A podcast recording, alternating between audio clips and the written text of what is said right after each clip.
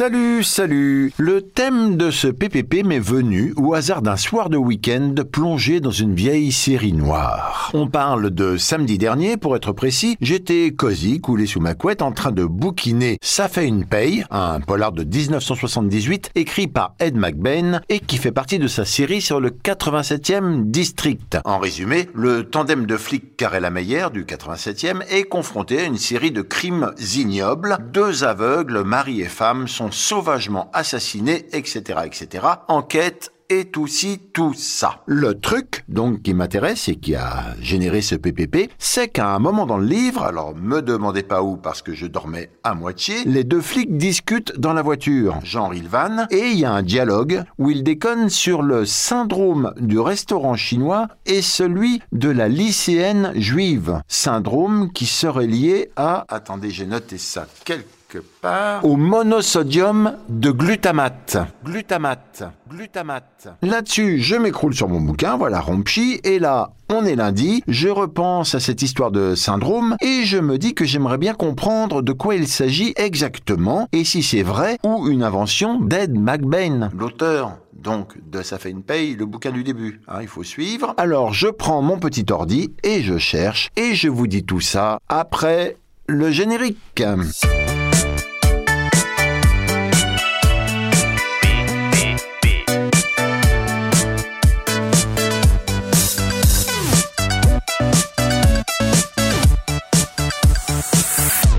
Commence, on commence, et oui, avec le syndrome du restaurant chinois.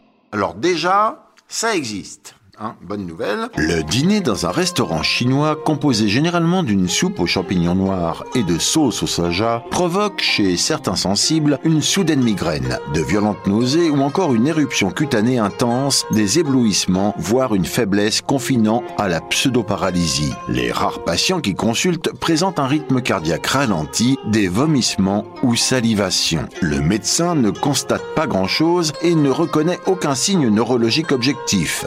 Guérison se fait apparemment sans séquelles ni conséquences, sinon un cauchemar possible la nuit suivant le repas. Oui, bah super ok, mais alors quel rapport Quel rapport avec le monosodium de glutamate Hein, hein Je cherche. Ah, le monosodium de glutamate, ou glutamate monosodique, plus connu sous le nom de glutamate de sodium, additif alimentaire qui possède le numéro E621, est accusé, et oui, je vous accuse, monsieur monosodium, est accusé d'être responsable du syndrome du restaurant chinois. mon enquête avance. Et plus loin, voilà, je dis plus loin, je vais un peu plus loin, je scroll. Depuis longtemps, on relie le glutamate au fameux syndrome du restaurant chinois. Mais aujourd'hui, les études mettent en évidence des cofacteurs de corrélation avec la maladie d'Alzheimer et le diabète sucré. Carrément, carrément, carrément, carrément. Alors je continue. Le glutamate, un poison alimentaire omniprésent. Le glutamate est un acide aminé, acide glutamique, faisant fonction de neurotransmetteur, présent dans le cerveau et qui joue sur les hormones et les neurones. Le glutamate est essentiel dans le processus de mémorisation et d'apprentissage. Le problème numéro 1 avec le glutamate, c'est qu'il fait gagner de l'argent. En alimentation, le glutamate permet d'utiliser des matières premières en très petite quantité sans altérer le goût. Par exemple, dans un biscuit goût chocolat, on met un un petit peu de chocolat et beaucoup de glutamate. Voilà, le tour est joué. En plus, le glutamate étant un irritant du tube digestif, il déclenche une faim mécanique qui pousse à la consommation. Les fabricants peu scrupuleux aiment le glutamate. Donc, ils mettent du glutamate partout, dans le sel, le poivre, l'huile, les conserves de légumes, de poissons, les hamburgers bien sûr, le Coca-Cola, les boissons gazeuses, la sauce soja et pourquoi pas les plats de la cuisine asiatique. On en trouve également dans la boulangerie industrielle, le pain, les gâteaux, les biscuits, les vins, les fonds de sauce, les plats cuisinés, les produits allégés et les produits laitiers dégraissés. Le problème numéro 2 avec le glutamate,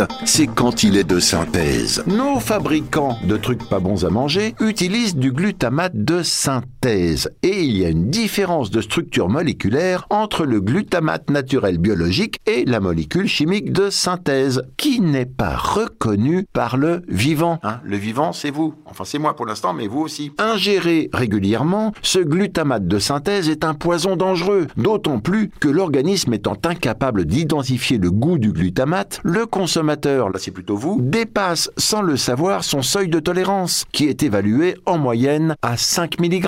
Alors, alors là, si vous souhaitez plus de précision, Internet me dit pas, enfin en tout cas j'ai pas trouvé, si les 5 mg c'est par heure, par jour, par mois, par an ou par siècle.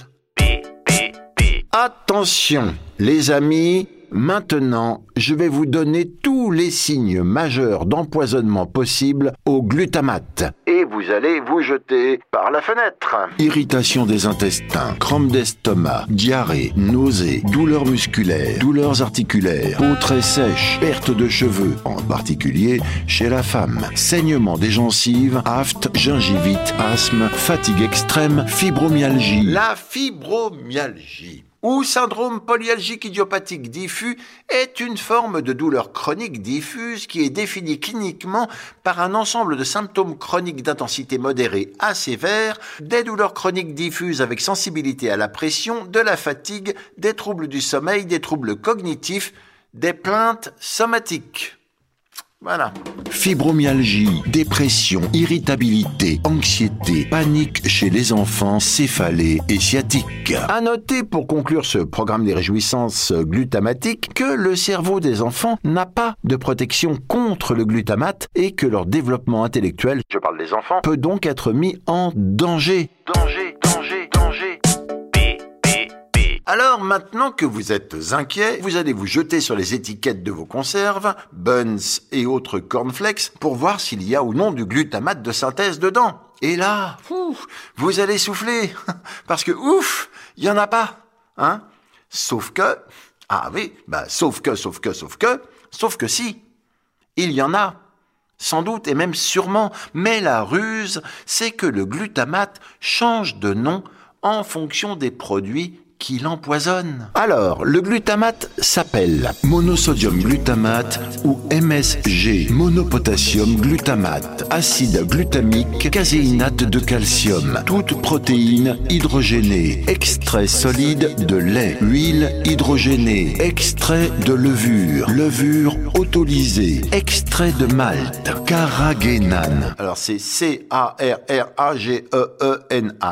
Et pour finir, gélatine alimentaire vous avez la trouille. Comment vous soignez ou limitez les risques liés au glutamate En 1, l'aspirine pour une intervention rapide. Bah oui, parce que chez le rat, l'administration d'aspirine a évité la mort de la majorité des cellules exposées à une surcharge en glutamate. Alors je ne sais pas ce que ça veut dire, mais ça a l'air rassurant. En 2, la Bacopa pour un traitement de fond. Alors, j'ai dit la bacopa, mais là dans le truc il y a marqué le bacopa. Le bacopa, appelé communément brahmi, B-R-A-H-M-I, est une plante. On devrait dire du coup, moi je trouve, mais enfin pas. Bon. Est une plante utilisée depuis près de 3000 ans dans la médecine ayurvédique. Le bacopa possède de nombreuses vertus, dont celle d'aider à augmenter la résistance de l'organisme en cas de stress. L'administration de bacopa monieri permet de réduire les concentrations de glutamate et d'accroître celle de GABA, acide gamma aminobutyrique, dans différentes zones cérébrales. Les niveaux d'anxiété seraient ainsi réduits d'environ 20%, la fatigue mentale diminuée et les niveaux de sérotonine, le neuromédiateur du sommeil, accrus. Voilà.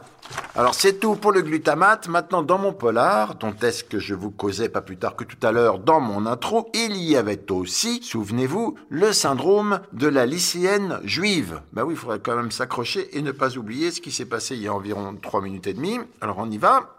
PPP. Quand on tape syndrome de la lycéenne juive dans un moteur de recherche, on ne trouve rien. Enfin rien d'intéressant dans un premier temps, mais si on s'accroche, si on a la patience d'un éléphant blanc plongé dans de la colle forte, eh ben on peut tomber, et oui, comme par hasard, sur cet article. Des centaines de médecins, toutes les communautés éducatives, familiales ou sportives juives, toutes les synagogues et des milliers de particuliers participent depuis deux mois aux États-Unis à la première entreprise mondiale d'éradication complète d'une tare héréditaire. Il s'agit d'une affection entre toutes redoutée, car constamment invalidante et constamment mortelle, l'idiotie amorotique ou maladie de Tay-Sachs. Alors Tay-Sachs, ça s'écrit T-A-Y-S-A-C-H-S. On peut peut-être dire Tay-Sachs mais moi je dis Tessac. L'une des particularités de la maladie de Tessac est sa prédilection ethnique. 90% de ses victimes sont issues de familles originaires de l'ancienne frontière russo-polonaise, donc des juifs ashkénazes, mais également les Canadiens français ou les Cajuns de Louisiane. Me demandez pas pourquoi, je n'en sais rien. Et cette maladie se transmet dans ces familles selon le mode héréditaire récessif, c'est-à-dire qu'elle frappe un enfant sur quatre lorsque les deux parents sont porteurs du gène aberrant, comme le montre le tableau ci-contre. Oui, on est d'accord que là, pour le tableau, c'est pas totalement évident. Nul ne connaissait, jusqu'en 1969, le processus exact de ce déterminisme génétique et la découverte de deux jeunes neurobiologistes californiens, O'Brien et Okada, ils sont marrants ceux-là, devait à cette époque et pour la première fois ouvrir la voie à sa prévention. Ils démontraient en effet que le sérum et les cellules des enfants atteints étaient dépourvus d'une enzyme, l'exosaminidase A indispensable à la dégradation de certains lipides. Une exosaminidase ou exosaminidase, je ne sais pas, est une enzyme hétérodimère qui coupe les résidus, un complexe de Michaelis composé d'un résidu de glutamate. Ah, ah, ah Retour du glutamate Hein, quand même, ça fait sens. Tout se recoupe.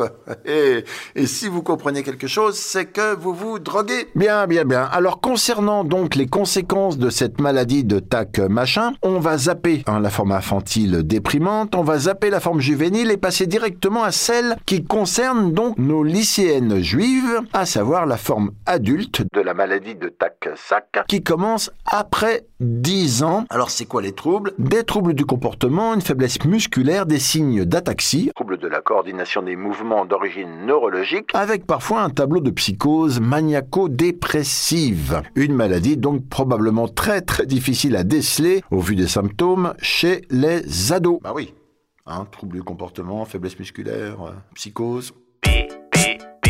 psychose vous intéressera, il vous intéressera peut-être de savoir que le fabuleux et très prolifique Ed McBain, l'auteur dont je parlais au début de ce chef-d'œuvre, Ed Mac Super Ben, qui toute sa vie durant nous a écrit 8 pages par jour afin de nous offrir une centaine de romans, 3 pièces de théâtre, des scénarios et surtout 53 polars et 3 nouvelles mettant en scène le 87e district dans la ville d'Isola. On parle de près de 10 000 pages. Ed Mac Sacré Bonhomme Bain donc s'appelle de son vrai nom Salvatore Lombino. Voilà ce qui fait moins série noire du coup. Et qu'il utilise également des pseudonymes. On retrouve Ed Multiface Bain en couverture de nombreux romans ou scénarios donc sous les noms d'Ivan Hunter, Richard Marston, Hunt Collins, Kurt Cannon ou Ezra Anon. Et si vous vous en foutez d'Ed, je m'en tape Bane, c'est pareil, mais croyez-moi, vous ratez quelque chose à vous mettre sous les yeux les samedis d'hiver sous la couette. Voilà, ce PPP spécial syndrome du restaurant chinois et de la lycéenne juive est terminé. Nous nous retrouvons très vite dans pas bien longtemps aussitôt que possible dans un nouveau PPP. PPP pourquoi? C'est une bonne question. Eh bien parce que personne ne peut lire, écouter ou voir tous les trucs de dingue qu'on trouve sur 1, sur Terre et sur Net. Salut C'est fini. C'était brillant. C'était beau.